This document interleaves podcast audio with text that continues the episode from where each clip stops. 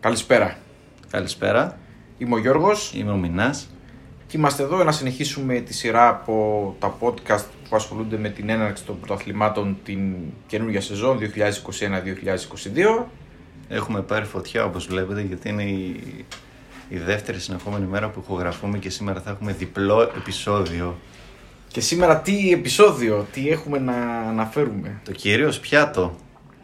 Το καλύτερο αθλητικό προϊόν ίσως ε, για ποδόσφαιρο συγκρίνεται μόνο με Champions League και παγκόσμιο κύπελο. Σε επίπεδο πρωταθλήματος σίγουρα το κορυφαίο. Άπειρα ενδιαφέρον και σε όλες τις αγορές. Μην ξεχνάμε ότι είναι το πρώτο και σε ασιατικές αγορές και σε αμερικάνικες αγορές και μιλάμε για... Την Premier League.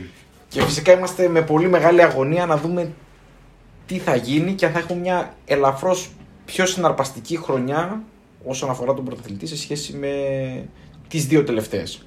Ναι, γιατί οι δύο τελευταίες δεν είχαν suspense στην κορυφή, είχαν suspense αλλού. Αλλά δεν είχαν στην κορυφή. Βέβαια, πέρσι δεν είχε ούτε στη ζώνη του υποβιβασμού, έτσι. Όχι. Αλλά είχε suspense για τις θέσεις του, του Champions League, του Europa League. Ε, Κάποιες ομάδες που θεωρούνταν φαβοροί έμειναν πίσω όπως η Liverpool. Είχε μια τεράστια κοιλιά στη μέση της χρονιάς. Δεν μπορούσε να βάλει γκολ. Έκανε είτε συνεχόμενες στην έδρα της. Εντός έδρας, ναι. Δεν μπορούσε να βάλει γκολ εντός έδρας. Απλά η περσινή χρονιά ήταν μια ιδιαίτερη χρονιά και λόγω COVID. Κάποιες ομάδες είχαν και πολλούς τραυματισμούς, όπως η Liverpool, ένα παράδειγμα. Φέτος περιμένουμε μια εντελώς ε, διαφορετική χρονιά και με δεδομένο το ότι οι αγγλικές ομάδες είναι μόνες ομάδες οι οποίες ρίχνουν πραγματικά πολύ χρήμα στην αγορά σε Ναι. σχέση με τις υπόλοιπες χαοτικά περισσότερο. Σωστά. Εγώ είδα στο βλέποντας λίγο τα στοιχεία των. Ε, ψηλαφίζοντας μάλλον τις μεταγραφές που έγιναν το καλοκαίρι. Έχουν δαπανίσει κοντά στο δισεκατομμύριο. Αν συνυπολογίσουμε δηλαδή και τα 115 εκατομμύρια που θα δώσει η Chelsea για τον Λουκάκου, έχουμε φτάσει αισίως στα 920 εκατομμύρια.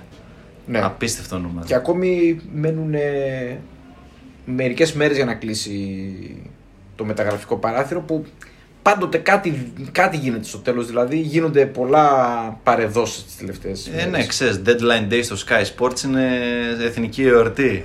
Li- Live σαν να μεταδίδεται Ναι. κοσμοϊστορικό γεγονός. Αυτό. Live κάθε δευτερόλεπτο, φήμες, τρέχουνε. Ρεπόρτερ έξω από το γήπεδο. τα κλπ. email να κλπ. τρέχουν, θα προλάβουμε, δεν θα προλάβουμε το deadline, να υπάρχει αγωνία πάντα, αν θα, θα γίνει ανταλλαγή των εγγράφων και τέτοια πράγματα. Έχουν χαθεί. Εγώ θυμάμαι η United ε, εκείνη τη φοβερή χρονιά που είχε πάρει Το είχε έθεπες τώρα. Φελαϊνή και Σνάιντερλιν και κάτι Το τέτοιο. τελευταίο δευτερόλεπτο. Ναι, και είχε χάσει, δεν θυμάμαι ποιον. Σταμάτησε το μυαλό μου τώρα, αλλά είχε, είχε χάσει μια μεταγραφή έτσι επειδή δεν προλάβαν να στείλουν τα, Εγώ ποτέ δεν το καταλαβαίνω αυτό με τους Άγγλους. τα έγγραφα. Τα καταλαβαίνω ότι έχει φάσει αυτό όλο, αλλά Ναι. το κάνανε πολύ. γίνεται πολύ την τελευταία στιγμή. Δηλαδή τρελαίνονται όλοι να τα προλάβουν όλα τελευταία δευτερόλεπτο, ας πούμε. Συζητήσεις κόντρα συζητήσεων. Βεβαίως. Και να πούμε ότι. Ε, Εμείς μιλάμε τώρα με τα δεδομένα των μεταγραφών που έχουμε τώρα. 11 Ότι έχει- Αυγούστου σήμερα, έτσι. Ακριβώς 11 Αυγούστου απογευματάκι. Όλα αυτά αλλάζουν πάντα τις τελευταίες στιγμές. Στα επόμενα podcast που θα έχουμε και συγκεκριμένα μάτσα που θα έχουμε σίγουρα κάποια updates σημαντικά. Εγώ περιμένω δηλαδή για την Premier League να έχει updates στις μεταγραφές, τις σημαντικές και των ομάδων. Ναι, γενικά. θα κλείσουν τα ρόστερ. Εντάξει, σιγά σιγά όσο ξεκινάει και το πρωτάθλημα και βρίσκουν και ομάδες ρυθμό, θα κλείσουν και τα ρόστερ την 31 Αυγούστου. Νομίζω ότι είναι το πρωτάθλημα στο οποίο θα πω πολύ γρήγορα δύο-τρία πράγματα από τα πολύ βασικά ιστορικά στοιχεία που έχει, ώστε να πάμε κατευθείαν στο ψητό, γιατί μπορούμε να αρχίσουμε να μιλάμε τώρα, να τελειώσουμε μεθαύριο για Μεθα- την Premier League. με Θα- την ένα- έναρξη. Ναι, ένα θέμα θα φέρνει το άλλο, οπότε ας πούμε λίγο τα, τα βασικά. Ωραία. Να πούμε ότι η Premier League με την σημερινή μορφή δημιουργήθηκε το 1992 με ένα πολύ πρωτοποριακό σύστημα για την εποχή λόγω των τηλεοπτικών δικαιωμάτων, το οποίο και τη μεταμόρφωσε σιγά σιγά στο πρωτάθλημα που έχουμε σήμερα, αλλά παραμένει το, στην προηγούμενη της μορφή το πρώτο πρωτάθλημα που έχει διοργανωθεί παγκοσμίως από το 1888. Εντάξει, Είναι συγκλονιστικό το, το νούμερο, έτσι. Μιλάμε για 140. 130, 130, ναι, 130 τόσα χρόνια. Φοβερό. Και γι' αυτό κιόλας είναι. και μόνο γι' αυτό έχουμε ένα απόλυτο respect για το αγγλικό πρωτάθλημα. Ε, να πούμε ότι συμμετέχουν 20 ομάδες. Τρεις υποβιβάζονται. Ε, η πολυνίκη του θεσμού είναι η United με 20 κατακτήσεις. Μετά είναι η Liverpool με 19. Βεβαίως να πούμε ότι η Liverpool έχει ένα πρωτάθλημα τα τελευταία 30 Ναι. τόσα χρόνια. Μία Premier League. Μία Premier League όλοι και όλοι. Ε, ενώ η United έχει πολλές. Ναι. Κυρίως, κυρίως επί Ferguson εποχή και μετά Έτσι ακριβώς. Ναι. δημιουργήθηκε αυτό το brand. Ε, μετά είναι η Arsenal τρίτη με 13 πρωταθλήματα. Μετά είναι η Everton, για κάποιον ο οποίος δεν ασχολείται με το αγγλικό θα το φανεί πολύ περίεργο αυτό, αλλά είναι η Everton με 9 κατακτήσεις. Μετά είναι η City και η Villa με 7. Με τη City να έχει κατακτήσει τα 5 από τα 7 της τελευταία 10 χρόνια. Εντάξει, γνωρίζουμε ότι η ομάδα έχει, κατα... έχει γίνει, έχει γίνει top ομάδα στην ναι, Ευρώπη. Ακριβώς. Τα τελευταία 10 χρόνια λοιπόν έχει πάρει 5 η City, 2 η Chelsea και από ένα η Liverpool United και το φανταστικό πρωτάθλημα της Leicester, Το 2016. το οποίο είναι μια φοβερή ιστορία. Περιμένουμε κάποια στιγμή να γίνει μια ολοκληρωμένη ταινία να τη δούμε. Που τόλμησα να γράψω ότι το φετινό ρόστερ της Leicester είναι πιο γεμάτο από τη χρονιά του πρωταθλήματος. Για πότε λες, για φέτος; Για φέτος, ναι. Δεν διαφωνώ. Δεν έχει Χαίρομαι που δεν είμαι τρελός. Όχι, όχι. Απλά εγώ νομίζω ότι ήταν και. Εντάξει, για να πάρεις το πρωτάθλημα είναι και θέμα σύγκρισης. Νομίζω ότι βρέθηκαν και λίγο σε αδύναμες στιγμές οι άλλες ομάδες. Έκανε μια φοβερή εκκίνηση η Λέστερ. Κάποιοι παίχτε της ήταν στο, στο peak, κάναν μια μαγική χρονιά όπως ο Μαχρέζ, Καντέ. ο Καντέ ε, πριν τη μεταγραφή. Δηλαδή κάναν φοβερά πράγματα. Και κάνανε overachieving παίκτες τύπου Albrighton, ε, Ναι, ναι. ο Wes Morgan, ο Robert Huth. Απλά βέβαια έσφυζε από ποιότητα όλο το ρόστερ παρόλα αυτά. Δηλαδή με Σμάιχελ, τέρμα. Ήταν, ήταν και μια πολύ ωραία ομάδα να τη βλέπεις. Ήταν ομάδα που είχε ένα μάτς τη βδομάδα, αν δεν κάνω λάθος. ναι. Βεβαίως, ναι, ναι, δεν ήταν στην Γιατί Ευρώπη. είχε γλιτώσει τον υποβιβασμό την προηγούμενη χρονιά. Και επικεντρωνόταν σε αυτό, δεν είχε τραυματισμούς φυσικά. Ξεκίνησε καλά, έφτιαξε ψυχολογία, έφυγε μπροστά. Όλοι περιμέναν να κάνει μια κοιλιά, να κάνει μια κοιλιά. Τελικά αυτή η κοιλιά ήταν πάρα πολύ μικρή και στη συνέχεια νομίζω ότι έχει και το άστρο να Ναι. πάει μέχρι τέλους. Βέβαια είναι αυτό που είπες, το θέμα ανταγωνισμού για να το συνδέσω και λίγο με το σημερα Μμμ. Αν, σ- αν συνυπολογίσουμε το γεγονός ότι η δεύτερη τότε είχε βγει η Tottenham, Μμμ. αν δεν κάνω λάθος. Φέτος βλέπεις τη City να το παίρνει περπατώντας όπως πέρσι, ή να υπάρχει ανταγωνισμός και για την κορυφή; Τη βλέπεις πιο δυνατή τη City φέτος; Εγώ, έχω, εγώ πιστεύω ότι αν ολοκληρωθεί και η μεταγραφή του Λουκάκου, βλέπω σαν φαβορήτη η Τζέλση. Τη Chelsea. Ε, Ναι. Θεωρώ ότι γενικά το πρωτάθλημα πιστεύω ότι δεν θα πάει τόσο μακριά όσο τα, τα άλλα σε αποστάσεις μεταξύ του πρώτου και των επόμενων ομάδων. Πιστεύω ότι θα είναι αρκετά κλειστό. Δηλαδή πιστεύω ότι μπορεί και δύο και τρεις και τέσσερις ομάδες ακόμη να είναι κοντά στην πρώτη θέση. Ε, Προφανώς θεωρώ το ότι οι ομάδες που είναι πιο πιθανό να πάνε μακριά είναι η, η Chelsea, η City, η Liverpool και στη συνέχεια η United για μένα. Ναι. Με αυτή τη σειρά που τις αναφέρω κιόλας. Εγώ έχω μια έτσι αμφιβολία μεταξύ του United Liverpool. Έχουμε τα ερωτηματικά πώς θα κουμπώσει ο Βαράν, πο- τι θα γίνει με το Van Dijk, θα είναι υγιής, θα έχει τραυματισμούς κάποια από τις δύο, η Liverpool ξανά, θα επανέλθει στην κατάσταση που ήταν ο κορμός της. Ε, να τα πιάσουμε όμως με τη σειρά, να πούμε λίγο για τη City. Ε, εγώ πιστεύω ότι θα παίξει τεράστιο ρόλο το τι θα γίνει με το Gain εν τέλει. Που έχει παγώσει λίγο το θέμα τις τελευταίες ημέρες, επανέρχεται ο Kane στις προπονήσεις της, της ε, Tottenham. Εμένα η πρόβλεψή μου είναι ότι τον βλέπω πάρα πολύ δύσκολα να, να φεύγει. Ναι. Διότι έτσι είναι και η φύση του, της ιδιοκτησίας της Tottenham. Δεν είναι μια ομάδα η οποία είναι πολύ εύκολη σε τέτοιου τύπου μεταγραφές. Παρότι εγώ την Tottenham την έχω κατατάξει στο μυαλό μου σαν την ομάδα που περιμένω να απογοητεύσει φέτος στη, στην Premier League για διάφορους λόγους. Ναι. Πέρα, πάνω από έναν. Ακόμα και με Kane στο ρόστερ. Ναι, Ναι. ε, με αυτό το δεδομένο. Ε, για τη City, επειδή λέμε για τη City, για να μην ξεφύγουμε από το θέμα μας, εκτιμώ ότι χρειάζεται οπωσδήποτε ένα επιθετικό. Δεδομένο, δεδομένο. Εγώ δεν. Εγώ μου είναι εξαιρετικά. Θεωρώ εξαιρετικά μέτριο τον Χεσούς που έχει. Συμφωνώ σωστή επίδεση. 100%. Ε, αξιοποιεί πάρα πολύ καλά το Sterling η ομάδα. Παρότι ο Sterling γενικά είναι ένας παίκτης που τον δέχεσαι με τα συν του και τα πλήν του. Έχει φοβερά πλεονεκτήματα, έχει και φοβερά μειονεκτήματα. Είναι αρκετά ασταθής, πολύ γρήγορος. Τον γνωρίζουμε σαν παίκτη. Ναι, απλά μπορεί να σου χάσει το άχαστο όπως είχε κάνει με τη Λιόν τότε στο... Βεβαίως. Πέρυσι το καλοκαίρι. Απλά έχει και το σύν ότι δημιουργεί πολύ για τον εαυτό του πράγματα Σίγουρα. που δεν περιμένεις να δημιουργήσει. Προφανώς γι' αυτό και τον χρησιμοποιεί και η City. Αλλά θεωρώ ότι έχει ένα... μία έλλειψη εκεί. Από εκεί και πέρα θεωρώ ότι τα λεφτά που δόθηκαν για τον Γκρίλις είναι υπερβολικά και δεν μπορώ να βρω ακριβώς με ποιον τρόπο θα τον αξιοποιήσει η City. Δηλαδή, θεωρώ ότι χρειάζεται την μπάλα στα πόδια του για να παίξει σαν... να, να αναδείξει τα, τα του και ήδη έχει τον De Bruyne στην, στο ρόστερ. Βέβαια, ο De Bruyne, να, να θυμίσουμε ότι ξεκινάει στο τραυματίας. Τραυματίας, ναι. Όπως και ο Φόντεν. Ναι, και δεν γνωρίζουμε και ακριβώς το. Είναι λίγο ύποπτος ο τραυματισμός του. Γενικά. Είναι και prone λίγο. Ναι, και φοβάμαι ότι δεν ξέρουμε πόσο θα κρατηθεί. Μπορεί να είναι λίγο, μπορεί να είναι παραπάνω. Okay. Γι' αυτό ίσως μπορεί να χρειαζόταν και τόσο πολύ το, το Grills και να έκανε και το overpay. Πολλά λεφτά όμως. Πολλά, πολλά. Εγώ θυμάμαι πέρσι, νομίζω το καλοκαίρι ακούγονταν για United γύρω στα 75-80 εκατομμύρια και πάλι λέγαμε πάρα πολλά.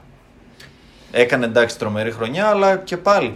Ε, το θέμα με εμένα είναι ότι η City έχει Μαχρέζ, έχει Φόντεν, έχει τον De Bruyne, έχει τον Γκουντογκάν που σε αναβαθμισμένο ρόλο πατάει περιοχή, σκοράρει, δημιουργεί. Μεγάλη μου λατρεία. Αν δεν είχε και τους τραυματισμούς. Παρομοίως. ίσως θα έπρεπε να είναι από τα καλύτερα χάφη στον κόσμο. Παρομοίως. Αλλά επιρρεπεί και αυτός ο τραυματισμό πολύ. Ναι, έκανα χώρο στο φάνταζ για να τον πάρω. Σκεφτείτε, οπότε μεγάλη, μεγάλη λατρεία και δική μου. Και ε, συνεισφέρει πολλαπλά στο παιχνίδι. Δηλαδή αμυντικά, επιθετικά, δημιουργικά, σκοράρει, είναι φοβερός. Γι' αυτό σου λέω, βλέπω ότι υπάρχει εκεί μια. Είναι υπερπλήρης σε αυτόν τον τομέα εκτός από τη θέση του Φορ. Πέρσι, όταν έπαιξε σε πολλά παιχνίδια χωρίς καθαρό Φορ με false 9, ήταν πάρα πολύ καλή. Θυμάμαι στο Stamford Bridge είχε διαλύσει την Chelsea με ένα τρία άνετα. Και γενικότερα σε πάρα πολλά παιχνίδια έδειξε ότι της ταιριάζει αυτό το χωρίς παίζω χωρίς καθαρό φορ βαρύ ή ακόμα και χωρίς παίχτη τύπου Αγκουέρο. Με τον Ντε Μπρόινε μπροστά, με τον Μπερνάρντο, με τον Φόντεν. Ναι, σίγουρα έχει φοβερή, φοβερή ποιότητα στο, στο κέντρο. Ε, εμένα εξακολουθεί. Γενικά, ο Γκαρδιόλο είναι ένας προπονητής ο οποίος στα πρωταθλήματα έχει πλεονέκτημα από ό,τι στα κύπελα.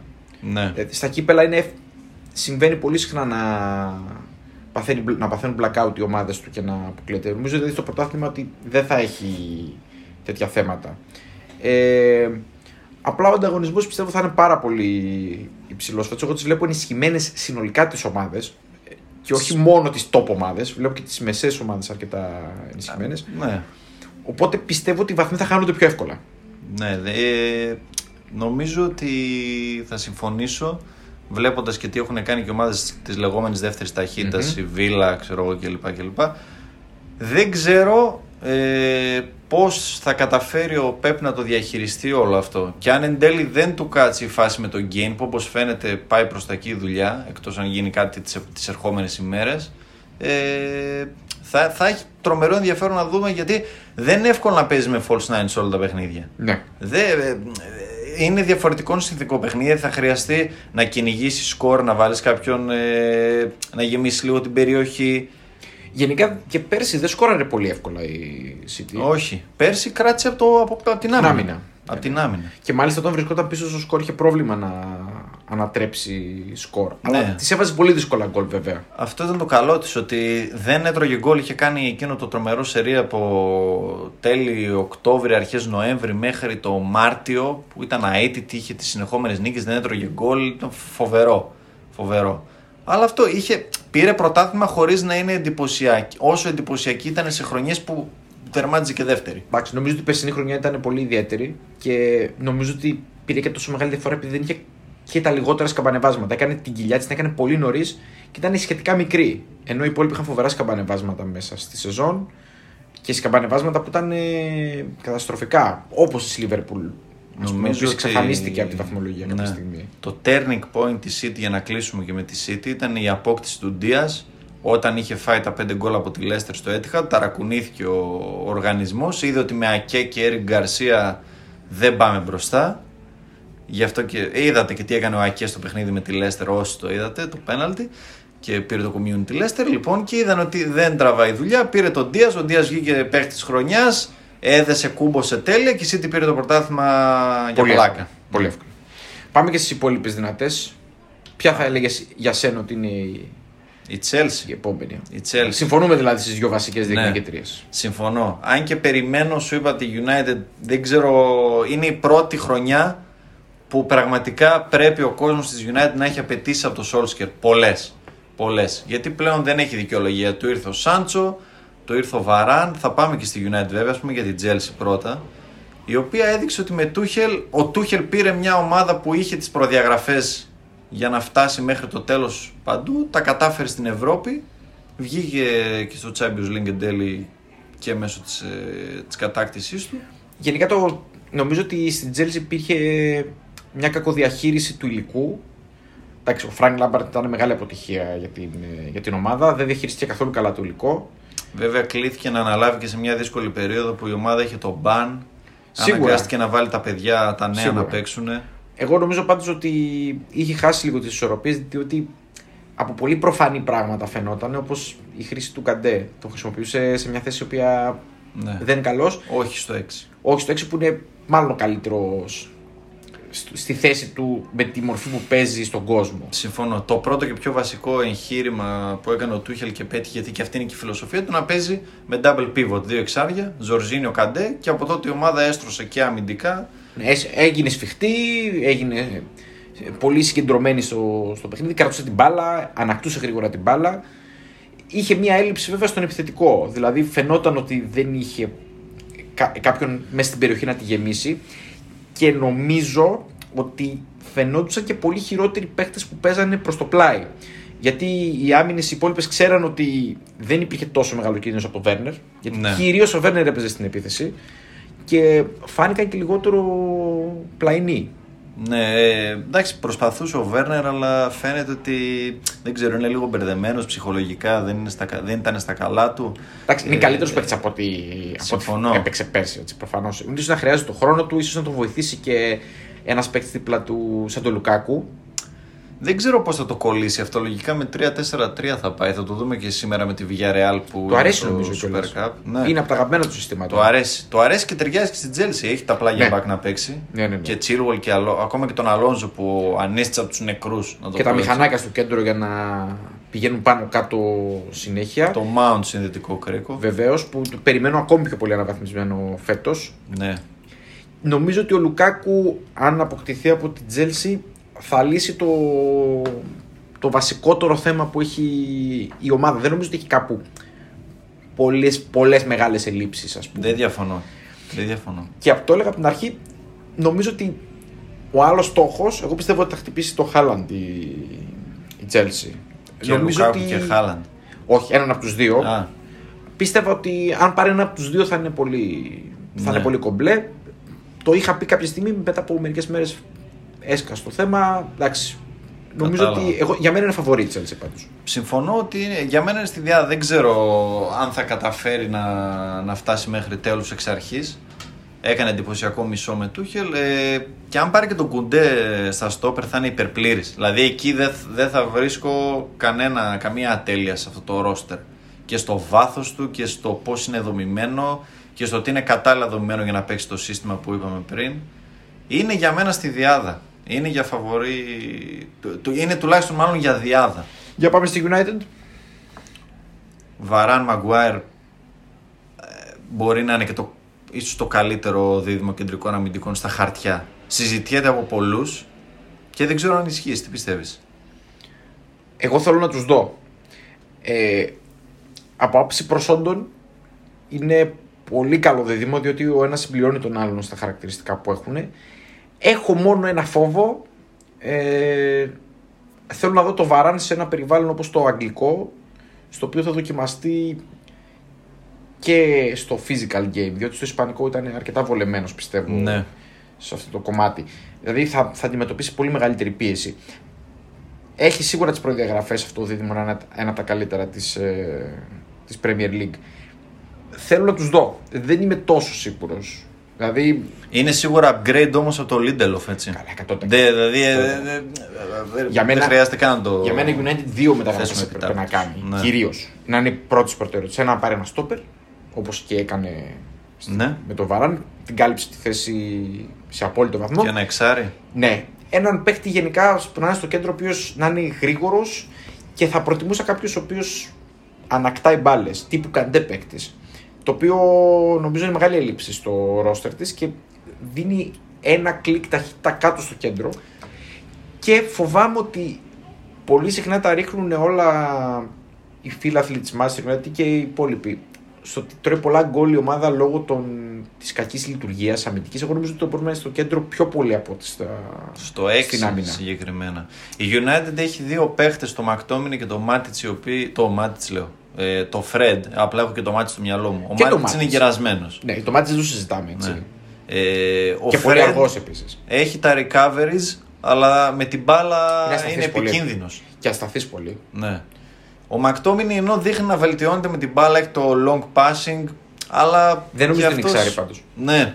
Εγώ νομίζω ότι το βάζουν εξάρι γιατί αναγκάζουν να το βάλουν εξάρι. Δεν νομίζω ότι είναι εξάρι σαν παίκτης. Είναι... Εμένα μου αρέσει ο Μακτόμινι πολύ. Θεωρώ ότι πρέπει να παίζει λίγο πιο μπροστά. Ε, δεν νομίζω ότι έχει την ποιότητα άλλων παιχτών. Όχι. Αλλά είναι, είναι αρκετά τίμιος παίκτης και, είναι, είναι πολύ χρήσιμος για το rotation. Εργατικό θα το χαρακτηρίζει. Και ο Φρέντ είναι πολύ χρήσιμος παίκτης. Δηλαδή μου αρέσει στο rotation της Manchester, αλλά δεν μπορείς να βασίσεις το κέντρο σου στο Φρέντ.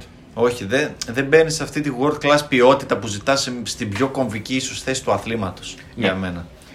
Τώρα, η τρίτη θέση που θα ήταν, πιστεύω, που θα ήθελε λίγο νύχτα θα ήταν στην επίθεση. Εκεί, μάλλον έξω δεξιά που πήρε τον ε, το Σάντσο. Νομίζω ήταν πολύ καλή κίνηση. Απλά νομίζω ότι θα πρέπει να με τα λεφτά που δόθηκαν να κινηθεί πρώτα για το, για το κεντρικό χαφ. Ναι. Και μετά εκεί. Σίγουρα να αναβάθμισε ο Σάντσο. Διάβαζα τώρα για το Λισό που δεν είναι 6, ούτε το Λισό. Και είναι και λίγο prone, injury prone για αυτό. Και αυτός δεν με τρελαίνει για ναι. τη United. Μιλάμε για τη United, έτσι, μιλάμε για πολύ ψηλές απαιτήσεις. Δηλαδή ούτε ο Σαούλ που ακούγονταν ήταν εξα... Δηλαδή ακούγονται παίχτες που δεν έχουν σχέση με το 6. Βλέπεις κανένα σενάριο να φεύγει ο Ποκμπά τελευταία στιγμή και να έχετε κάποιος άλλος στη θέση του; Όπως. Δεν ξέρω. Δεν έχω κάτι Δεν μπορώ να φανταστώ. Η, η μόνη ομάδα που θα φανταζόμουν τον Ποκμπά να πάει είναι η Παρή. Εγώ νομίζω το Γιουβέντους. Δεν ξέρω αν έχει τα λεφτά η Γιουβέντους. Σωστό. Είναι αυτό. Και φαίνεται το είχε από πέρσι αυτό το θέμα. Οπότε τον βλέπω να μένει. Τον βλέπω να μένει ακόμα μια χρονιά. Δεν ξέρω. Εμένα μου αρέσει πάρα πολύ ο Ποκμπά. Η γνώμη σου για το Σόλτσκερ, σαν προπονητή; Όχι και η καλύτερη, αλλά έχει δώσει αυτό το stability που χρειαζόταν η ομάδα στη, σε μια δύσκολη περίοδο, στη μετά Φέριξον εποχή. Δεν το, δεν το έχει βρει από κανέναν, ούτε από το Φανχάλ, επουδενή ούτε από το Μόγες, ούτε από το Μουρίνιο. Πραγματική σίγουρα, ναι. εποχή, οπότε ναι. Δεν ξέρω αν είναι αυτός που μπορεί να πάει το βήμα και να την επαναφέρει στην κορυφή. Αυτό είναι η τέτοια μου για το Ναι, γιατί η United επίσης είναι μια ομάδα που κάνει μεταγραφές. Καιρό τώρα. Δεν, ναι. είναι, δεν είναι ομάδα που δεν κάνει μεταγραφές. Απλά η ομάδα είναι και κολλημένη στην τέταρτη θέση, τρίτο, τέταρτη θέση του, της Premier League χωρίς να πηγαίνει παραπάνω. Και πέρσι που βγήκε δεύτερη δεν χτύπησε τη City σχεδόν καθόλου. Δηλαδή ήταν μέχρι ένα σημείο εκεί στο Γενάρη. Ε, φαινόταν ότι... Ναι, ήξερες ότι θα κατέρε. Ναι, φαινόταν ότι δεν είναι ήταν και υπερβολική εξάρτηση στο Φερνάντες και αυτό είναι το καλό της απόκτησης Σάντσο. Ότι θα μοιραστούν λίγο οι μπάλες, θα φύγει λίγο το βάρος της δημιουργίας από το Φερνάντες. Και ο οποίος ήταν αποκάλυψη για την ναι, United. Ναι. Την ανέβασε φοβερό επίπεδο. Δύο επίπεδα. Δεν νομίζω ότι το. Εγώ δεν το περίμενα προσωπικά και πολλοί φιλαθλητές της Manchester δεν το περιμένανε.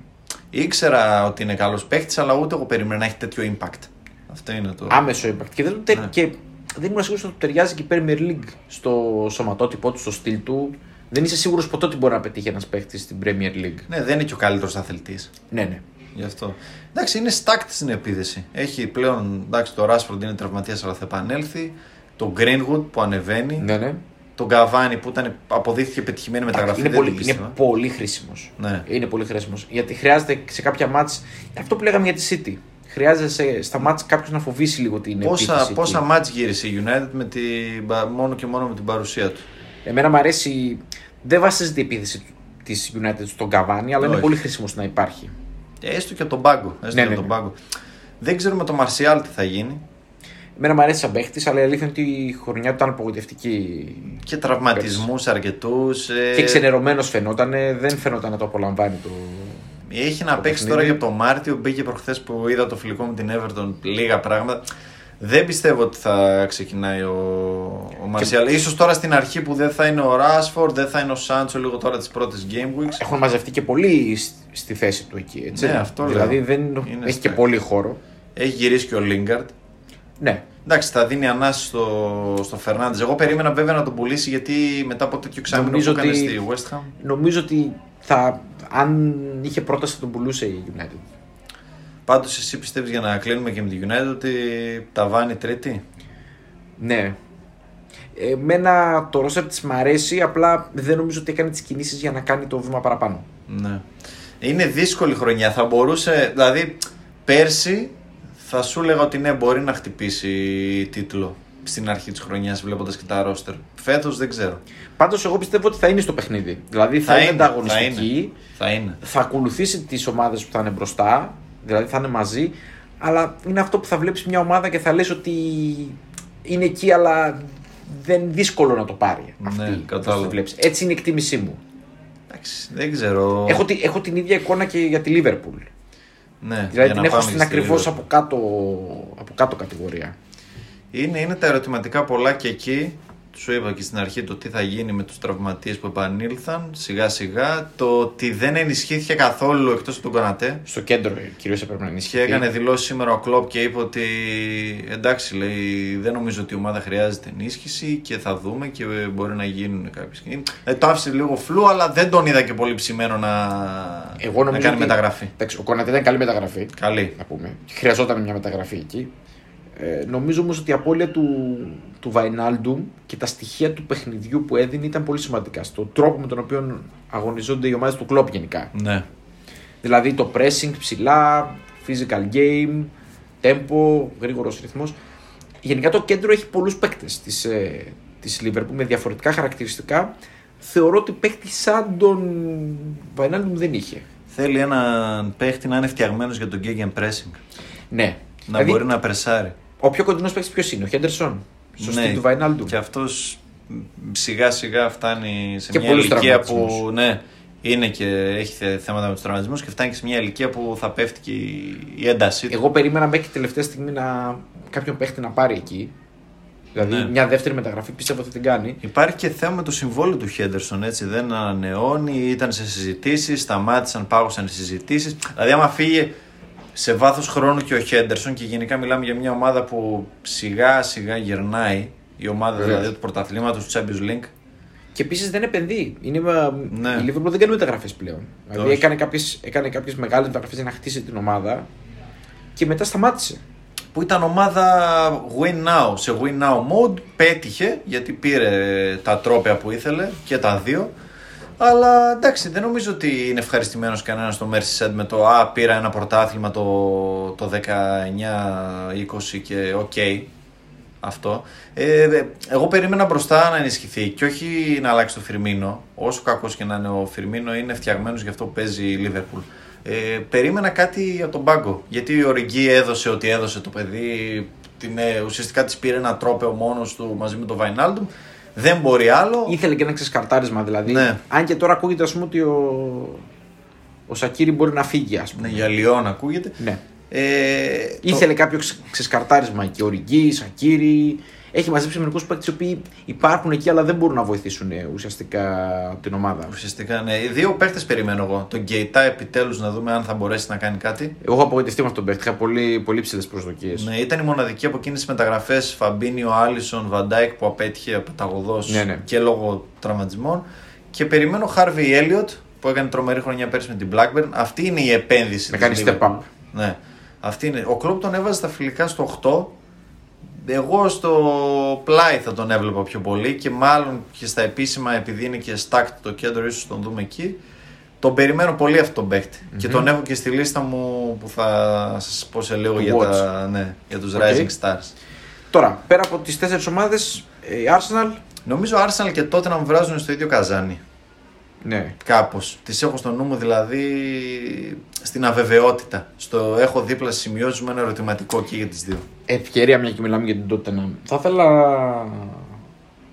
τη γνώμη σου για τον προπονητή, τον καινούργιο της Tottenham. Τον Νούνο Εσπίριτο Σάντο. Έπιασε τα βάνη με τη Wolves. Ναι. Την πήγε. Εντάξει, πέρσι ήταν κακή χρονιά, αλλά είχε και θέματα η Wolves και τραυματισμών. Της έλειπε και ο κόσμος στο Μολυνιού που είναι τεράστια απώλεια για την ομάδα έδρας. Ε, έπρεπε, έπρεπε να φύγει. Έχω θετική γνώμη και πιστεύω ότι ταιριάζει και το υλικό της Tottenham για το Νούνο. Είναι λίγο αμυντικογενή για τα γούστα μου, βέβαια. Μπορεί βέβαια, έχει back, δηλαδή Ρεγκιλιόν, Ρεγκιλιόν και Ντόχερτη είναι φτιαγμένοι για να παίζουν 3-4-3-3-5-2. Η αλήθεια είναι ότι παίζει μόνο αυτά τα συστήματα. Ο... Πέρσι πήγε να παίξει με τη Wolves κάτι άλλο, δεν του βγήκε, ξαναγύρισε. Μόνο αυτά σε νομίζω αυτό. ξέρει Ναι, να αλλά παίζει. ναι. Κυρίως το 3-4-3 δηλαδή είναι το, Αυτό το είναι σύστημά το, του. ναι, το μειονέκτημά του ότι δεν είναι τόσο ευέλικτος. Δεν ξέρω, εγώ την τότε να μην την πιστεύω πολύ φέτος. Το, το είπα και νωρίτερα. Έχω... Δεν νομίζω ότι θα. Εντάξει. Εγώ τη βλέπω εκτός Ευρώπης προσωπικά. Ναι, hot take. Πήρε βέβαια το Ρομέρο. Δηλαδή Ναι. θωράκισε την άμυνα και είναι καλό upgrade σε σχέση με τον γερασμένο Alderweireld που πήγε στην ε, Αραβία. Εντάξει. Έφερε και 12 εκατομμύρια. Οκ. Okay. Θρύλος της σύγχρονης ιστορίας ομάδας. Δεν ξέρω. ε, Είναι, σου λέω, ερωτηματικό.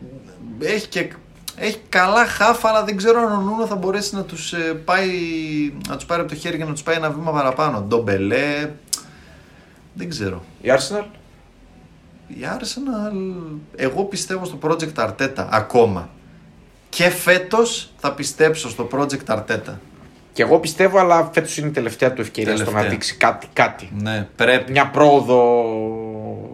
Μια πρόοδο μεγάλη. Γιατί πάλι εντάξει, η περσινή χρονιά. Μάλλον αρνητικό ήταν το πρόσημο. Αρνητικό ήταν. Αφού δεν πήρε και το Europa League και αποκλείστηκε έτσι, ο- έτσι όπως αποκλείστηκε από τη Villarreal, είναι αρνητικό.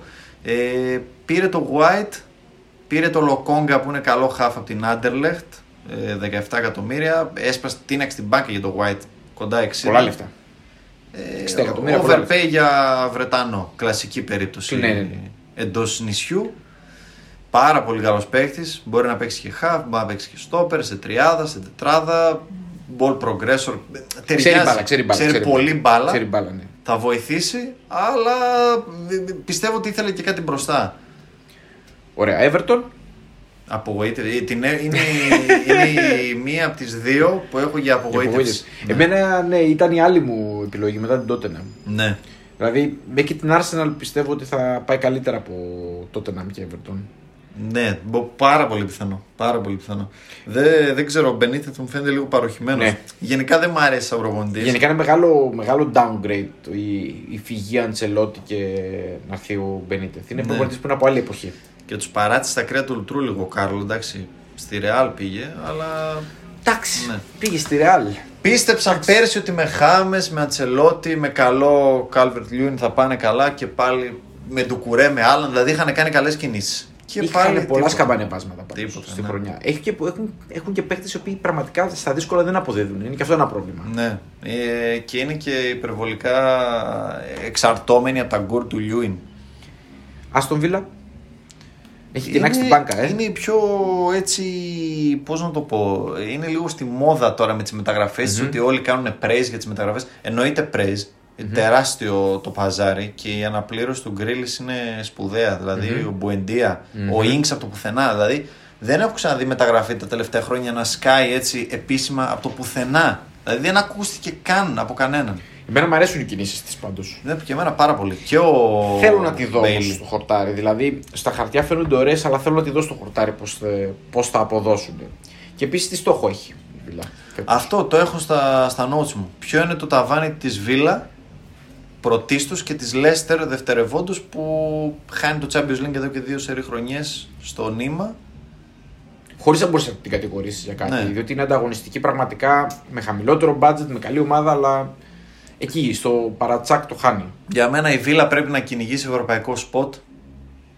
Ναι, και εγώ νομίζω ότι πρέπει να είναι. η- Η εξάδα πρέπει να είναι ο στόχος της. Καλός ή κακός δεν έχει ακόμα το, το βάρος σαν ομάδα και ο Dean Smith για να, πάνε, για να, να, μην- να πούμε για Champions League. Τώρα αν γίνει η νέα Λέστερ δεν ξέρω. Δύσκολο. Πολύ δύσκολο. Θα, Είναι θα, είναι, και- θα είναι έκπληξη. Είναι και η μετά γκρίλης εποχή έτσι. Δεν είναι εύκολο να πεμπλακείς από το, Συμφωνώ. Αλλά από το Jack. πρόκειται για μια πολύ ιστορική ομάδα και που έχει 100%. πολύ, και πολύ κοινό από πίσω. έτσι. 100% και θα βοηθήσει και το Villa Park. Ναι. Πολύ.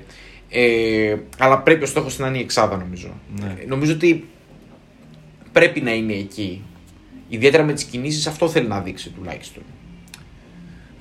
Και εγώ για εκεί την, ε, την, την πιστεύω. Δηλαδή πιστεύω ότι μπορεί να περάσει και την Tottenham, μπορεί να περάσει και την Everton. Μπορεί να πλασαριστεί εκεί. Ναι. Από άλλες ομάδες, Ε, επόμενης ταχύτητας, κάτι που θες να Την αναφέρεις. μπάλα περιμένω. Είναι η έκπληξή Ω, μου. την έχω κι εγώ την μπάλα. Μαζί με την Όριτ. Η, την ώρα εγώ την έχω και υποβασμό. Σοβαρά, ε. Ναι. Γιατί; Πήρε Πήρε Σάρτζεντ, πήρε Ράζιτσα, πήρε Λιμελού, αλλά δεν με... τώρα παίχτες που ρίξαν τη Βέρντερ, ε, πώς θα... Δεκτό. Δεν, δεν είναι και οι goal scorers οι τρομεροί. Εντάξει. Για μένα η μεγαλύτερη αναβάθμιση της Κρίστα Πάλα είναι η αλλαγή του προπονητή. Ναι. Δεν είμαι καθόλου φαν του Χότσον. Ούτε εγώ, εννοείται. 100%. Νομίζω ότι είναι ένα μεγάλη αγγλική απάτη ο, Εγώ ο το Ρόι. περιμένω το, το Vieira επειδή ξέρει και από PL. Ναι.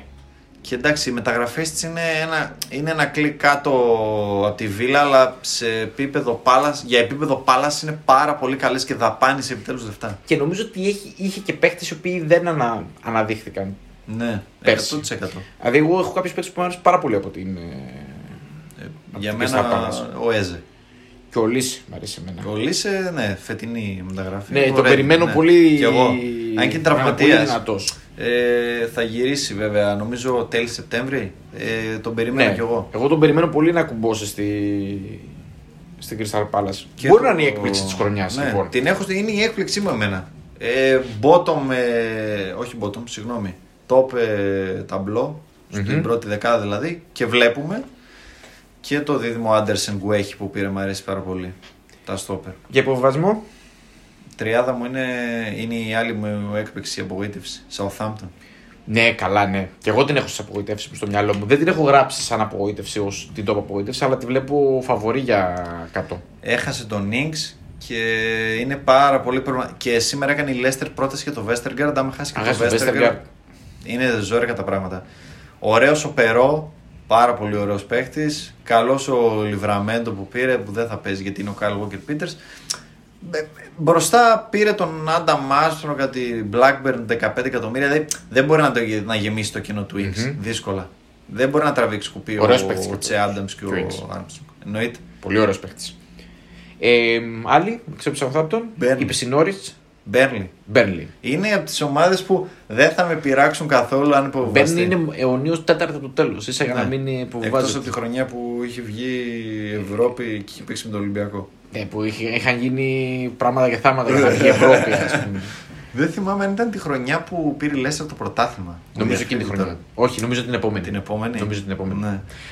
Νομίζω ότι είναι μια ομάδα η οποία καταρχήν είναι η πιο άσχημη ομάδα στο να τη βλέπεις στην Premier League. Όπως μου είπε και ένας φίλος μου σήμερα που συζητούσαμε το πρωί, ε, τα, άμα δεις την ενδεκάτη στα τελευταία 10 χρόνια, ξέρω, 10, εντάξει, τα τελευταία 5 παίζουν οι ίδιοι παίχτες. Οι οποίοι παίζουν ξεχασμένο αγγλικό ποδόσφαιρο, έτσι. ναι, old school. Η Τελείω. μπάλα σηκώνεται στον αέρα συνέχεια, ε, δυναμικά, τρώμε χρόνο, τρώμε την μπάλα, πάμε για το μηδέν, Ναι, είναι στο μάτι. πάμε για να βάλουμε το κόρνερ. Ναι.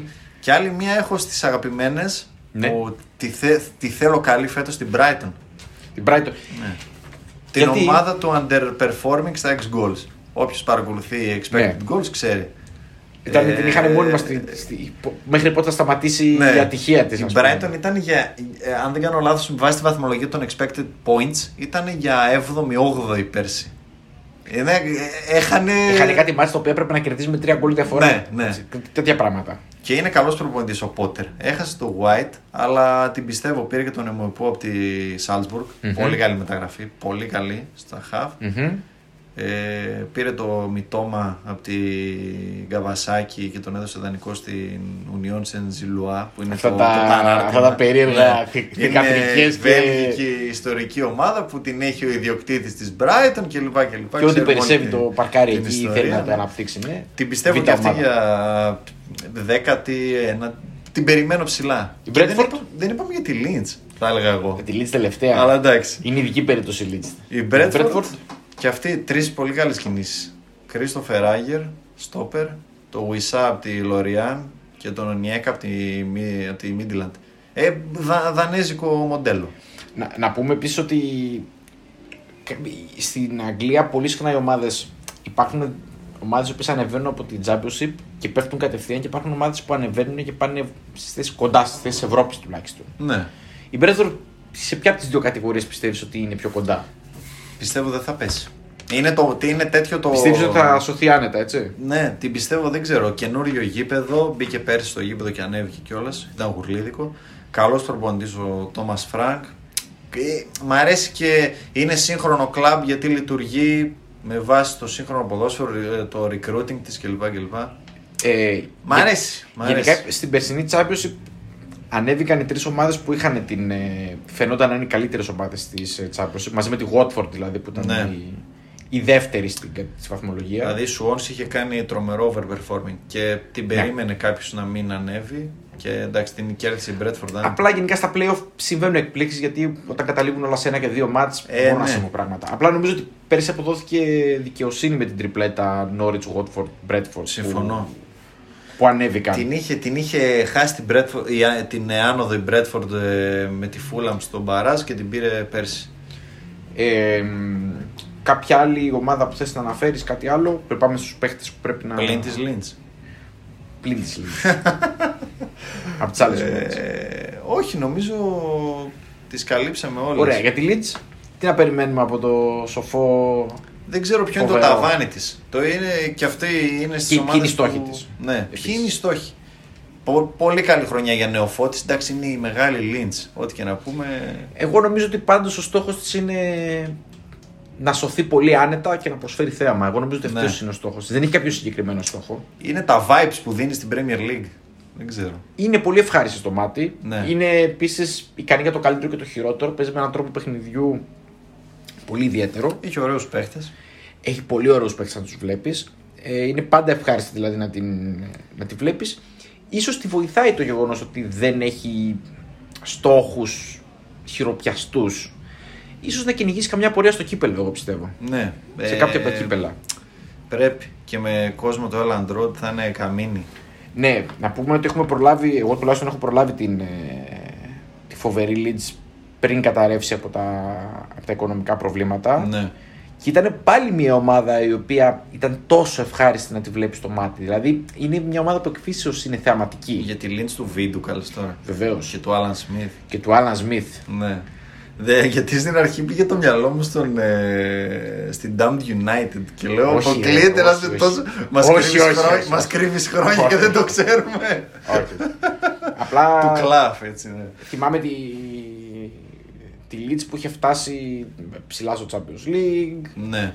στο, και στο UEFA εκείνης τη εποχή. Ήταν Γενικά μια ομάδα απώλεια ήταν. από τη Λίγκα. Ναι, και, και κατέρευσε πολύ γρήγορα. Ήταν μια ομάδα όμως που έπαιζε πολύ. Δεν έπαιζε χωρίς σκοπιμότητα. Παρότι κυνηγούσε στόχους. Είναι και λίγο το, η φιλοσοφία του κλαμπ Ναι. αυτή, έτσι. Δηλαδή πραγματικά αυτό το πράγμα το είχε πάντοτε από τότε που τη θυμάμαι την. Ε, τη Leeds. Γενικά στην Αγγλία συμβαίνει αυτό με πάρα πολλά κλαμπ. Ιστορικά, ακόμη και πριν πέσουν τόσα πολλά χρήματα στην Premier League όπως τώρα, ε, κουβαλάνε κάτι από το παρελθόν τους οι ομάδες. Ναι. Και είναι στο DNA τους, όπως είναι η Newcastle, ας πούμε. Ναι, μια, κατάλαβα. να, επίσης να πούμε μια φοβερά ιστορική ομάδα και, Ναι, και δεν την αναφέραμε. επίσης με πολύ, με πολύ κόσμο ε, κουβαλάει στο DNA της αυτό το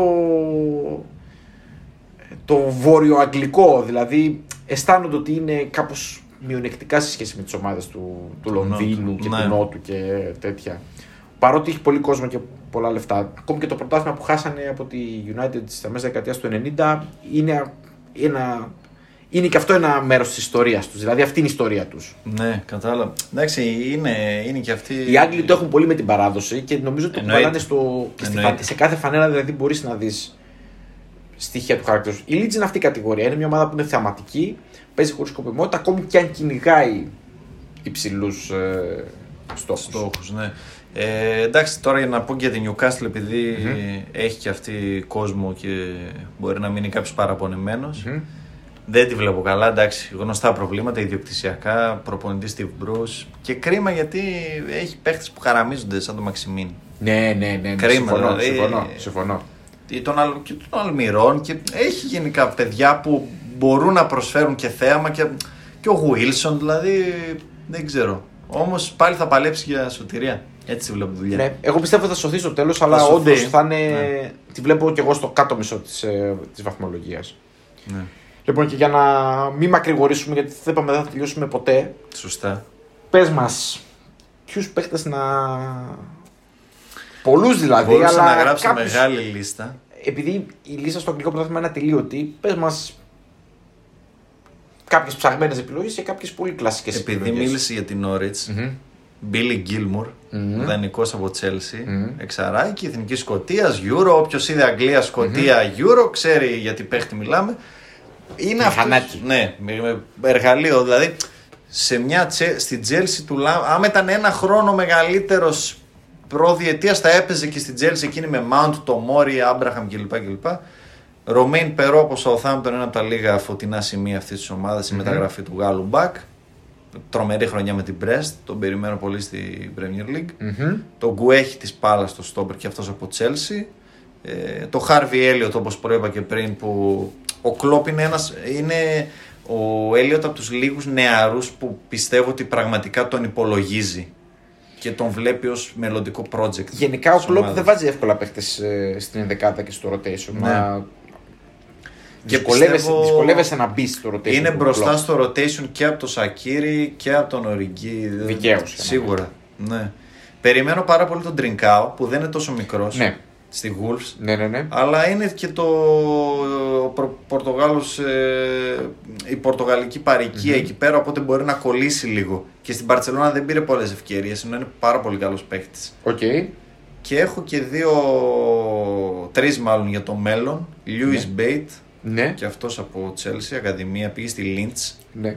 με 1,5 εκατομμύριο. Πιστεύω θα τον βάλει ο Μπιέλσα. Ντέιν Σκάρλετ, Βάζει εύκολα ο Μπιέλσα. Βάζει. Πολύ Θα εύκολα. βάλει.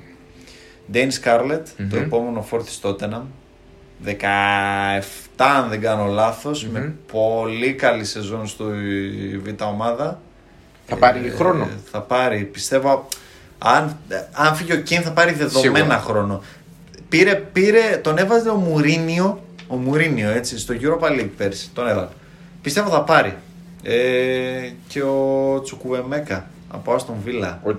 Χαφάκι κι αυτός, 17 χρονών.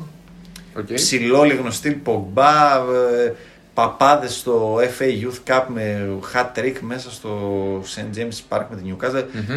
Πάρα πάρα πολύ καλός ε, χαφ πλήρης. Πιστεύω αν όχι φέτος του χρόνου θα παίξει σίγουρα. Είναι για το μέλλον, για το πολύ μέλλον αυτός. Ο Ραφίνια της Λίτ. Εντάξει, ο Ραφίνια... Τον έχω λατρεία, γι' αυτό τον Ναι. αναφέρω. Εγώ Μεγάλη, αναφέρω ναι. δύο παίχτε που έχω, που έχω λατρεία. Το Ραφίνια της Λίτ και φυσικά την παιχτάρα που θα ήθελα πάρα πολύ να το δώσω οποιαδήποτε ομάδα υποστηρίζω, τον Τίλεμανς. Τον Τίλεμα, ναι. Ναι, ναι, ναι. δηλαδή, ναι, ναι. πες μου ένα παίχτη που πε- πε- πάρε στα χαφ. Εντάξει, η πρώτη μου επιλογή θα ήταν ο Καντένα από την αλήθεια. Η Ναι. δεύτερη θα ήταν ο Τίλεμανς. Έχει κι άλλους, δηλαδή βλέπω και τη μοναδική καλή μεταγραφή της Μπέρλι που δεν έχει κάνει μεταγραφές. Το Γκόλινς στο όπερα από της Stoke έδωσε 14 εκατομμύρια. Κάτι σημαίνει αυτό. Για Μπέρνλι πολλά λεφτά. να Ναι, πούμε, έτσι. πολλά. Μιλάμε για την πιο σφιχτή ομάδα της Premier League. Το επίσης εφημικό καλοκαίρι που έκανε η Λέστερ με Σουμαρέ και Ντάκα Βεβαίως. και δεν σχολιάστηκε. Βεβαίως. Πολύ καλοί παίχτες και οι δύο.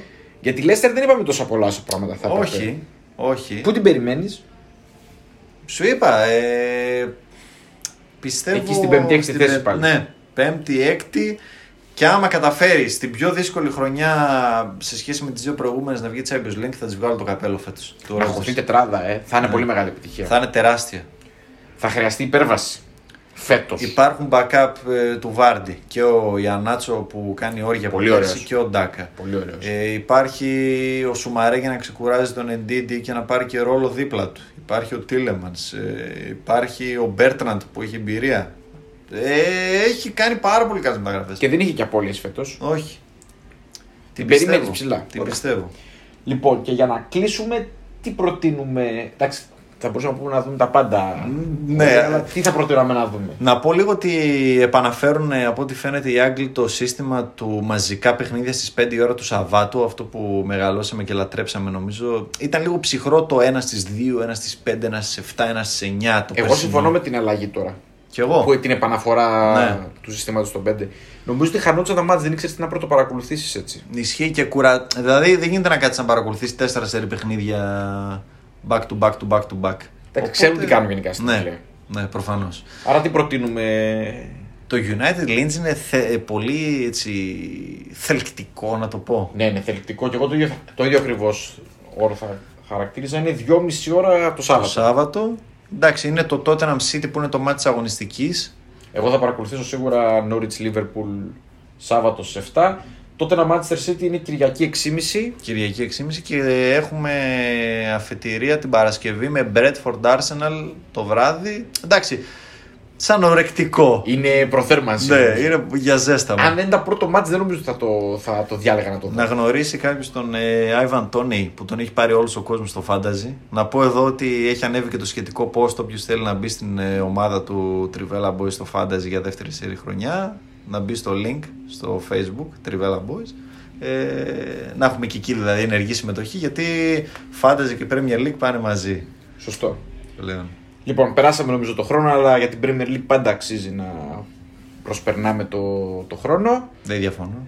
Οπότε ολοκληρώνουμε εδώ την πρώτη μας κουβέντα για την Premier League. Θα ασχοληθούμε σίγουρα περαιτέρω με, με μάτς, με, συ- με γεγονότα που θα συμβούν στη Θα στη μας Premier ακούτε League. συχνά για Premier League. Οπότε σας ευχαριστούμε πολύ. Να είστε καλά.